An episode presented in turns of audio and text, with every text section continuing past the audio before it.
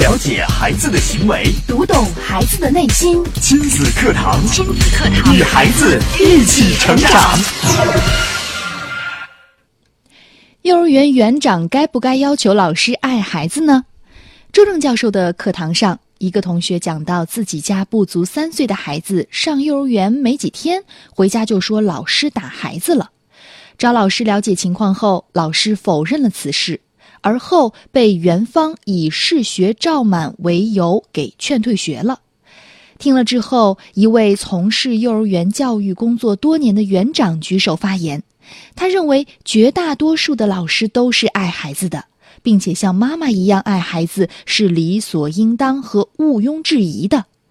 周正教授说：“给你单独留个作业，园长该不该要求老师爱孩子？”一下子就把他给问住了。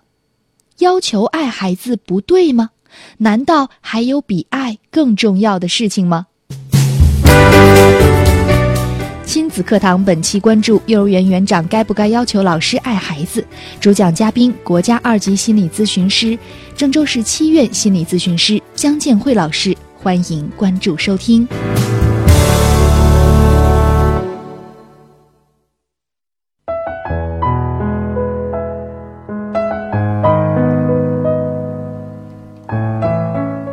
大家好，我是主持人吴化，欢迎您在每天上午的十点到十一点锁定 FM 九三一郑州经济广播收听亲子课堂。今天吴化为您邀请到国家二级心理咨询师、郑州市七院心理咨询师姜建慧老师做客节目。您好，姜老师。吴化好，听众朋友大家好。今天呢，姜老师为我们带来的主题是幼儿园园长该不该要求老师爱孩子？乍一听这个题目啊，好像跟我们的家庭教育是没有关系的。那今天呢，姜老师又要为我们带来一个怎样真实的故事呢？嗯，呃，那么今天带来的这一篇文章哈，是一个幼儿园的园长写的。这个园长呢，呃，他就是认为。那幼儿园老师，呃，爱孩子这么一群孩子是吧？嗯。作为一个幼儿园老师，爱孩子多正常啊，这是应该的，毋庸置疑的。那么他嗯上了周正教授的课，在课堂上，周正教授也问他了，嗯，就是说给你单独留个作业啊，你认为这个幼儿园老师是不是应该爱孩子？那么当就是教授提出来这个问题之后，哎，这个园长。以前可能因为他觉得这就是理所应该的，对啊，就是毋庸置疑的。但是这么问了之后，他就是呃有了一些，就是可能呃这个反思哈，就是到底这种爱是不是应该的？那么今天。我们也来哎分享这位园长写的这篇文章。嗯，是的，关于幼儿园园长该不该要求老师爱孩子，那我觉得这个问题其实要问给所有的家长来说，家长的初衷也是希望幼儿园的园长和老师都可以像自己一样爱孩子。嗯，家长肯定会这样认为。我的孩子在幼儿园，老师当然应该像呃爱自己的孩子一样啊，爱就是我的孩子。你不爱我的孩子，我可不放心把孩子交到你这儿啊。对，那么是不是就是哎，老师就是像妈妈一样爱孩子，就会对孩子好呢？嗯，我们今天就通过啊今天的分享。来，我们大家一块儿讨论。好，那这篇文章呢，也是在周正教授的课堂上被问到的这位园长他所写的哈。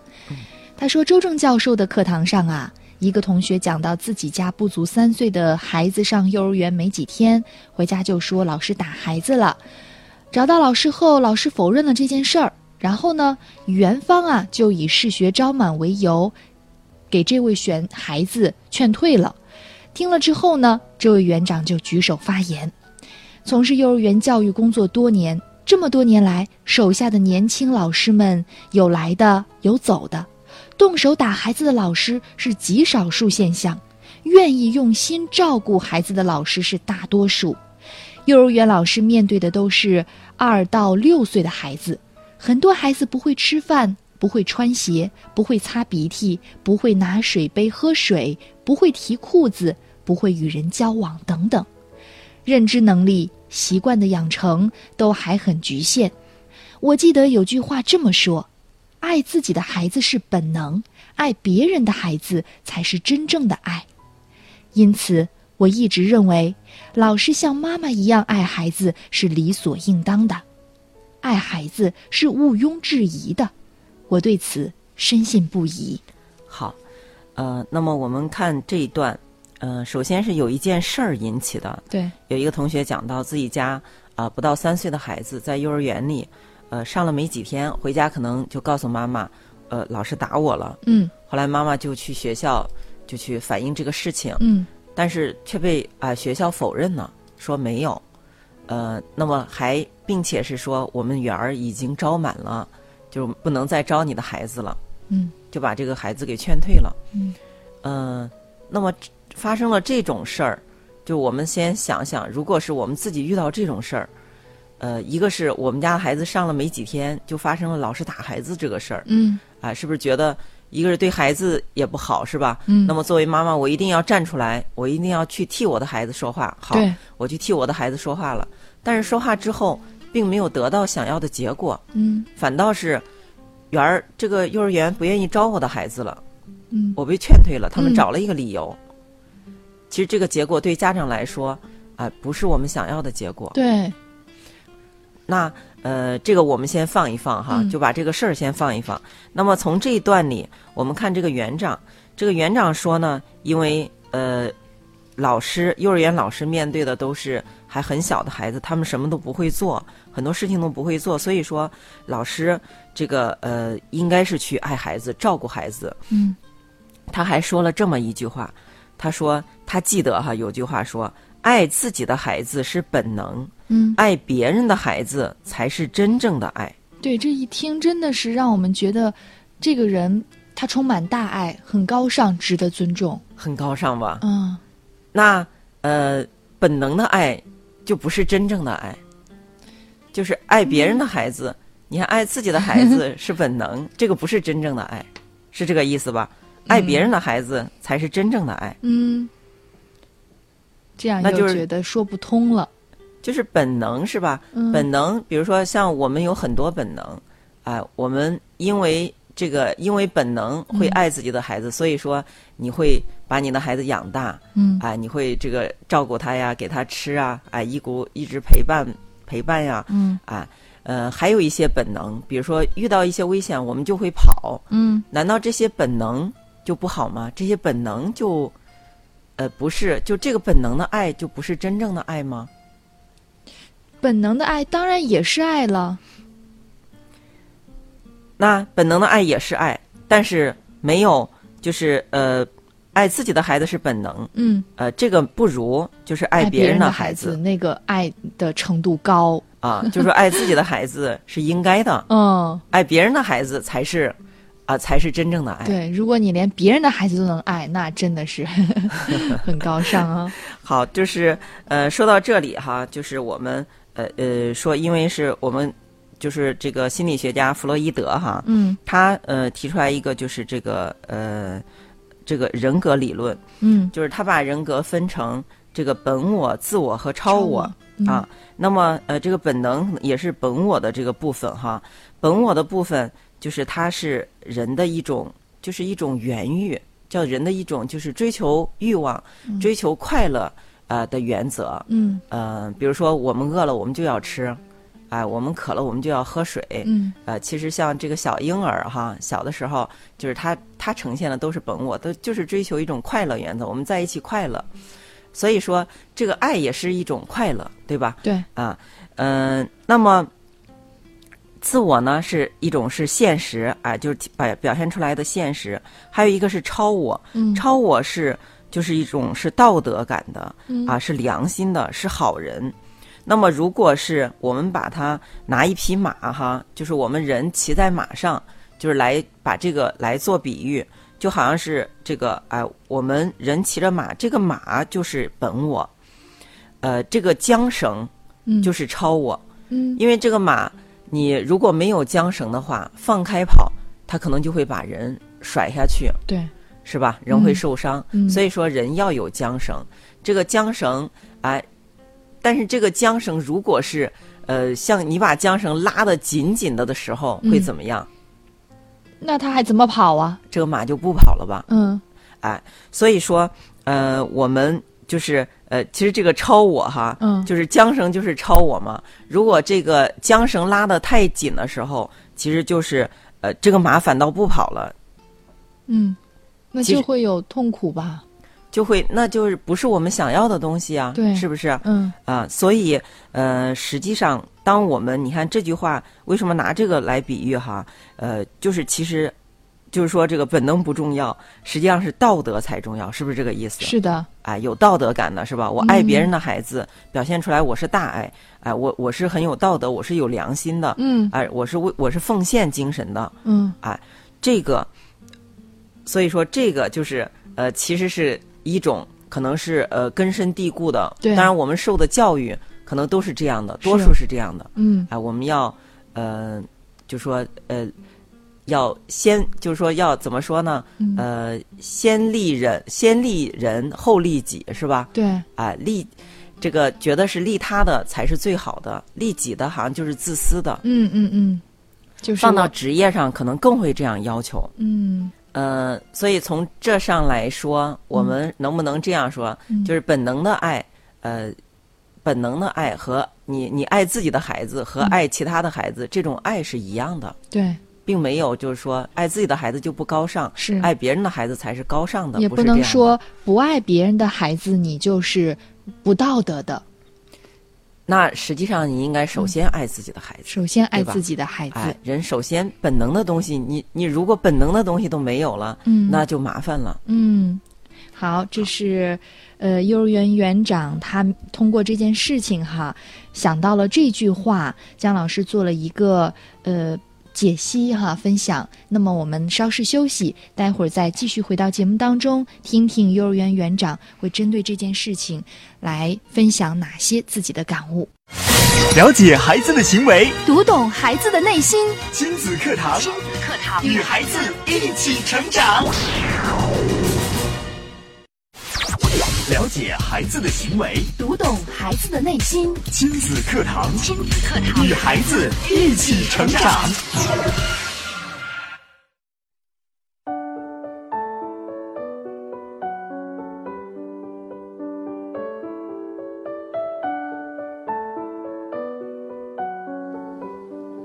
这里是亲子课堂，欢迎您继续锁定 FM 九三一郑州经济广播，在每天上午的十点到十一点锁定频率收听节目。那今天呢，我们来分享的主题是幼儿园园长该不该要求孩老师爱孩子呢？我们接下来就继续来听听这位园长他是如何分享的。他说，零五年开始自己开办幼儿园，一直从事幼儿园管理。没有像一线老师那样做班主任，一手带过三十个孩子的亲身经历。平日里时常有孩子进班转班，老师有需要会协调帮助协调一下。课堂上，周正教授提出，给你留个作业，园长该不该要求老师爱孩子呢？一下子就把我问住了。要求爱孩子不对吗？难道还有比爱更重要的事情吗？难道还有比要求老师爱孩子更能体现老师的特殊职业吗？每天面对这样一群天真活泼的孩子，老师不付出爱，付出什么呢？教授提出的这个问题给我思考，我意识到，对我、对幼儿园、对老师们、对家长们、对孩子们都是至关重要的。这几天时常会想起这个问题，我也试着去思考。我虽没有带过一个班的孩子，但我一直带领着三十多个年轻的老师。我觉得和老师们带三十个孩子的感觉有很多相似之处。孩子们离开家来到幼儿园这个小集体中学习和生活，和老师们踏入社会来到幼儿园这个集体中工作，对他们来说都是全新的、未知的。孩子们需要老师的指导，老师们需要园长的引领。有对工作态度认识的问题，有情绪上的变化影响工作的问题，有技能跟不上的问题，有同事之间配合以及沟通上的不和谐，有对发放工资福利不公正的理解等等。那么这一段哈，中间有一句话，难道还有比爱更重要的事情吗？就是园长认为，呃，做一个教育工作者哈，还有比爱更重要的事情，那就是他觉得就是爱其实是第一重要的。对，但是是爱是第一重要的吗？哎呀，这个问题也难住我了。那么，呃，哎，就是这个这个问题也是有答案的，因为嗯心理学家这个马斯洛哈，他有一个需要层次理论。嗯这个需要层次理论就是分了五层，嗯那么最底层的是就是越往底层越是最需要的。那么其实第一需要的是生理需要，嗯就是衣食住行性，这些是生理需要。啊，那么第二层是安全的需要，就像人身安全呀、健康啊这些。嗯到第三层才是爱与归属。嗯所以说，呃，这个我们可以回答哈，爱肯定不是第一重要的。还有这个呃，园长呢，呃，他说虽然他自己没有老师的这个亲身经历哈，一个老师带三十个孩子一个班，但是呢，他作为一个管理者，他要管理几十个老师，其实他把它当成我管理几十个老师，跟老师管理几十个学生是一样的，因为他看到老师从呃学校是吧，踏入社会，来到他的幼儿园，老师也是从什么都不知道，不了解这个环境啊，嗯不知道该怎么工作呀，有情绪上的问题呀等等。啊，他就觉得作为一个园长，我应该去爱老师，我应该帮助老师解决这些问题。那么我们接下来看这个老师，因为园长这样认为，他肯定也会这样做的，是吧？对对他就是对他的老师们这样做的，去爱老师的。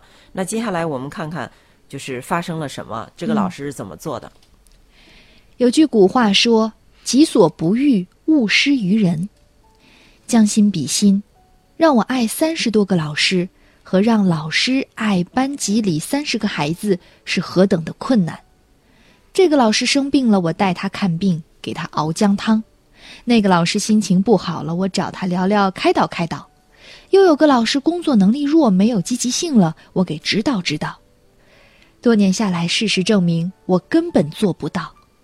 试想，让老师像妈妈一样爱班级三十个孩子，也是做不到的，还会为没有照顾到而感到内心愧疚，时常压抑自己，会让老师觉得无论如何努力都做不到面面俱到，爱护到每一个孩子，给每一个孩子同等多的爱。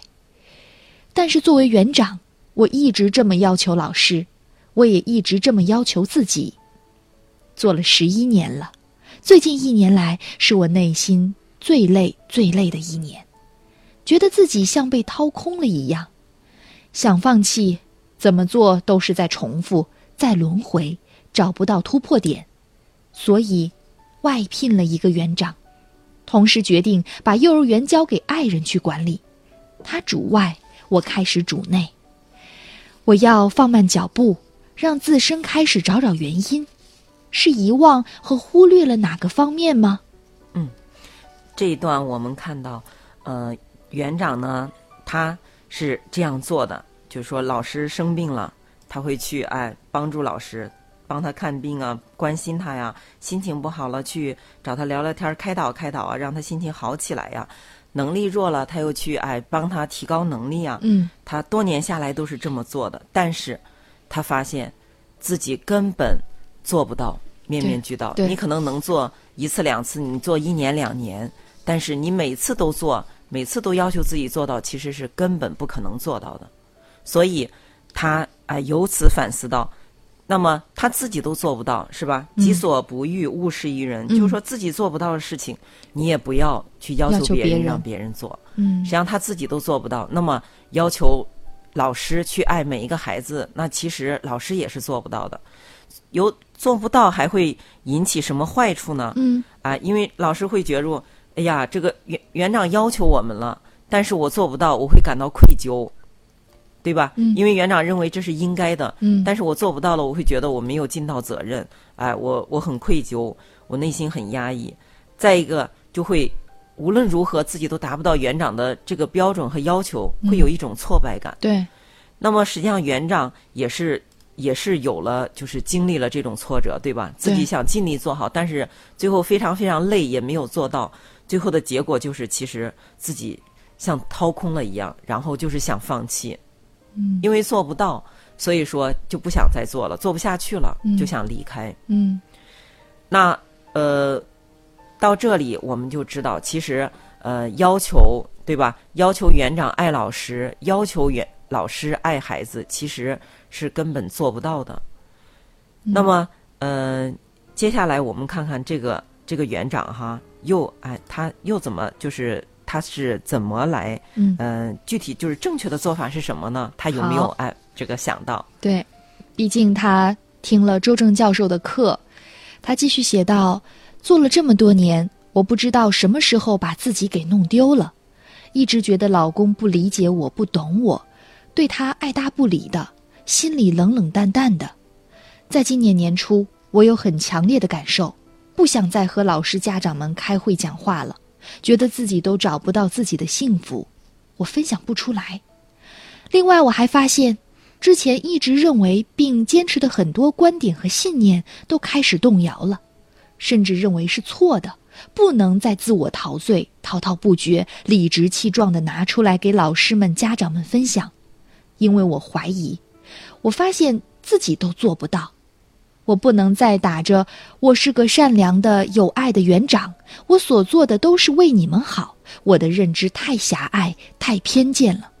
自己不知不觉的还有很多很多，不能再误人子弟。这些都让我渐渐的消沉，但内心还抱有希望，想通过学习来改变。我没有读过大学，但我很愿意学习。我从第三节课开始学习，到现在已经学了五节课了。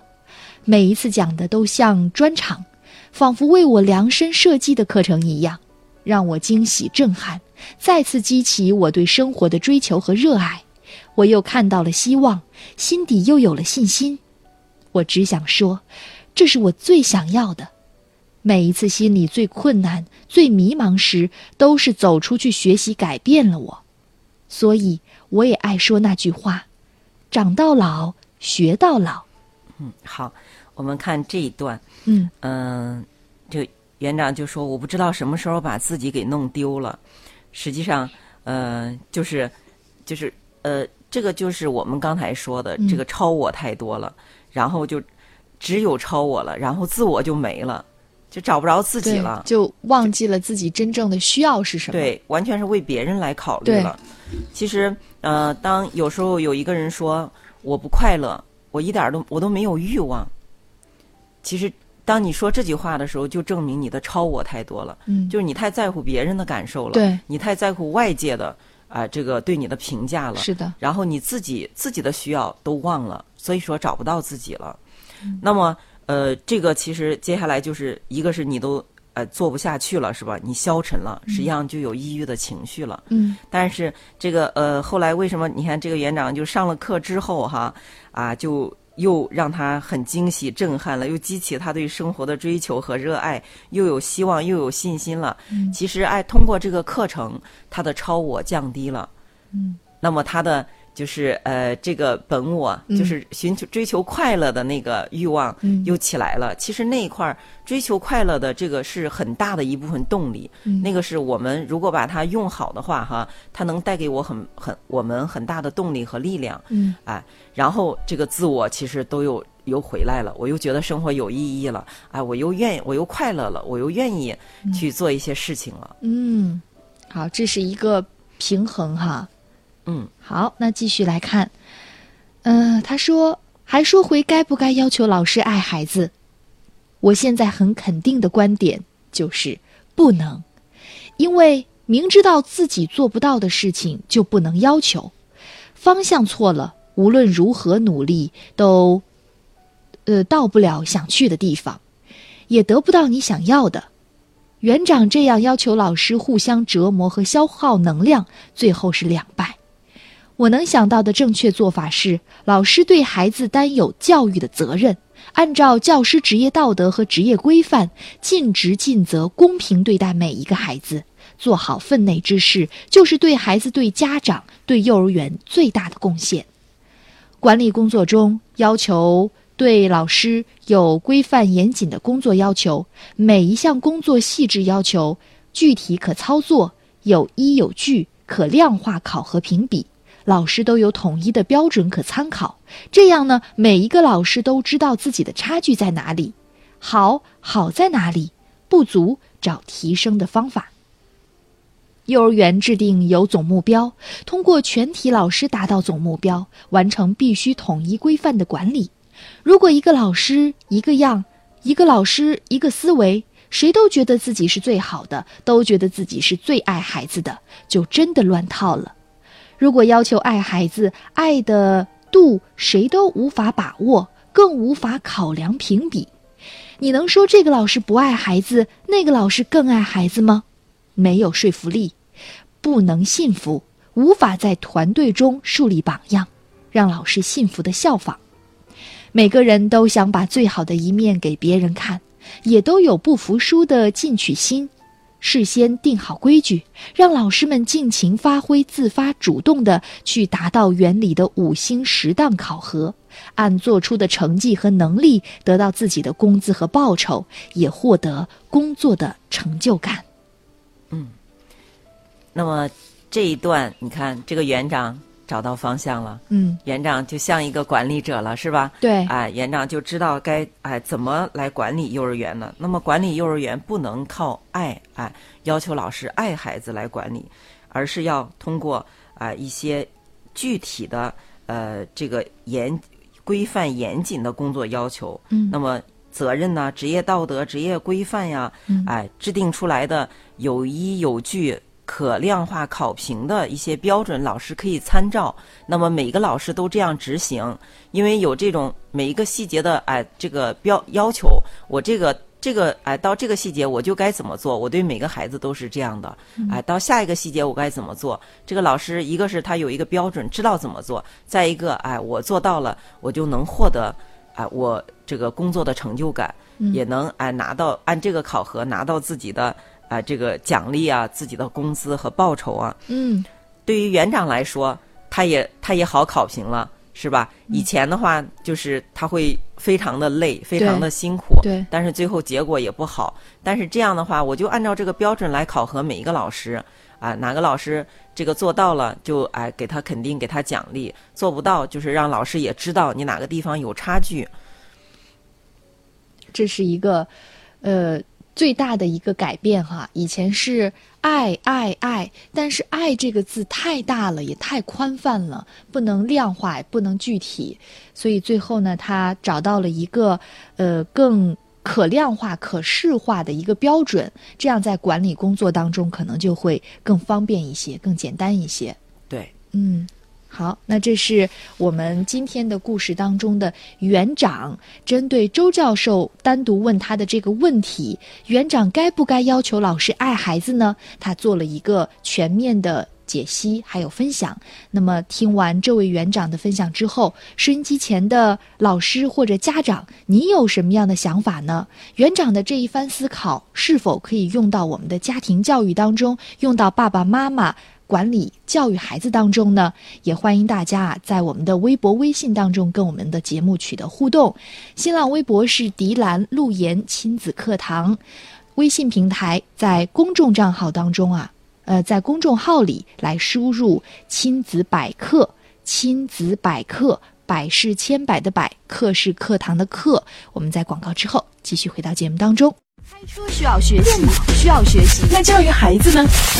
任何事情都需要技术，而最需要技术的事情就是教育子女。孩子肯定比电脑、汽车更复杂、更精密，而重要的是它更珍贵。假如我们一生只能拥有一项本领的话，必定首选家庭教育。教育孩子，你是合格父母吗？亲子课堂，为人父母者的必修课程，让您轻松玩转孩子，成就孩子的一生。成就孩子的一生。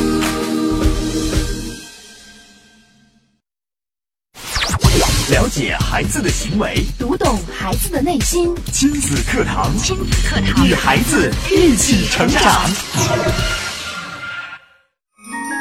孩子是最精密的设计，最美妙的创造。孩子是天使降生于世，是来引导你的，并非受你指教。没有问题孩子，只有问题教育。亲子课堂，亲子课堂，让父母轻松读懂孩子的说明书。了解孩子的行为，读懂孩子的内心。亲子课堂，亲子课堂，与孩子一起成长。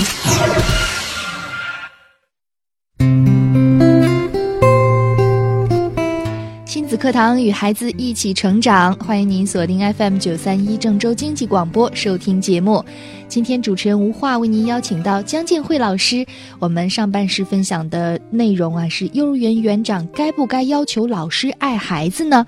这是一位园长啊，他自己的一个心心路历程的一个变化吧。嗯，他之前的这么说，对，可以这么说哈。他之前的呃观点就是，幼儿园园长应该爱老师，老师们就应该像爱自己的孩子一样爱幼儿园的学生。那么通过上周正教授的课程哈，他的这个想法也有了一些改变，最终呢。他也得到了自己想要的一个答案。那么，针对这样的一个真实的案例，姜老师也为我们做一个总结吧，包括通过听这个故事，我们收音机前的爸爸妈妈该如何跟家庭教育联系到一起呢？嗯那今天我们讲这个哈，一个是呃，我们要知道，仅仅有爱是不够的，嗯呃，这个爱不是越多越好。我们很多呃，这个包括父母是吧？嗯包括哎，我们这个在职业中，我们都会认为爱是越多越好，这个爱才能呃，就是说才能拉近我们的情感，嗯哎、才能让人感受到这种温暖，哎、才能我们才能获得呃心灵的这种，我们才觉得哎呀可以自慰是吧？可以嗯哎感到很欣慰。对，但实际上，我们发现，我们仅仅有爱，到最后，呃，一个是这个事情乱了，一个是这个事情进行不下去了，我们嗯自己可能都，哎、都这个不能再走下去了。为什么不能走下去？因为今天我们讲这个，一个是把自己掏空了，嗯。因为你把爱别人，或者说你把事业，哎、你把呃这种放在第一位了，嗯。放在最重要的位置，嗯。当时你忽略了自己，啊、忽略了自己的需求。对，呃，其实就是我们用心理学上的话来讲，就是那就是道德感过强，道德道德道德感，我们知道就是有了道德之后，我们这个社会哈嗯。更有规则、更美好，人和人之间会哎更好。但是道德感过强也带来一系列的问题，呃，就我就遇到过这样一个朋友哈，嗯嗯。他呢，呃，是一个老师，啊，非常负责任，对家庭啊，对自己的亲人啊，对工作呀、都非常的负责。嗯那么，呃，就是呃，因为他是老师嘛，也是嗯在学校的时候兢兢业业，那么把每一堂课都上好，备课呀，对待学生啊，也都是非常的这个认真啊。呃，那对家庭呢，也是不管对自己的孩子，还有对自己的亲人，呃，就是什么七大姨八大舅的哈，能管的他都管。嗯。前一段时间他就来找我，嗯。就说头晕，老是头晕，很长一段时间呢，呃，这个就觉得特别越来越重，那么晕到现在就是上课的时候，突然一下就是站在讲台上就会头就有眩晕，站不住的感觉，然后呢就是要说的话就突然想不起来，就说不成了。哦啊，他就觉得呀，我这个晕就是让我是不是就不能再继续上课了？后来就看病，呃，那么就哎就来看，检查完之后，他本来觉得是呃这个心脏的问题，是不是我我心脏不好哈嗯，供血不足？但是这个医生一问说能不能上三层楼啊？他说没问题啊，我一下能上到三层楼，我还去爬山呢。嗯啊，那呃，医生就说那就不是心脏的问题哈，啊，你就再考虑其他问题，头是不是我颈椎的问题头晕哈？啊，去看颈椎，看颈椎，医生说了，这个颈椎病呢，百分之十是跟这个骨，就是头晕病，百分之十是跟骨科有关系的。像你这样的晕哈，就是其实和和这个啊和这个颈椎嗯就是关系不大，嗯。因为颈椎人到呃这个年龄一定年龄之后，他会有自有这种生理性的蜕变，嗯。啊、肯定会出问题，但是不会是出现像你这种晕，还是去看看神经内科吧。后来又带就又到神经内科去看，啊，神经内科就是啊，觉得他的确是神经内神经啊内科方面的一些问题，就给他开了一些药。开了一些药之后，医生就还特别交代他哈，嗯就说其实你的这个晕哈，就跟就有一些诱因。比如说你休息不好啊，比如说你这段时间过于疲劳，对就是精就是这个呃呃精神状态处于紧张状态，嗯它都会诱发。嗯所以说这个吃药呃只是一方面，你要你要去调整你的生活啊、你想想你的生活是不是这段时间太劳累了？后来他就说。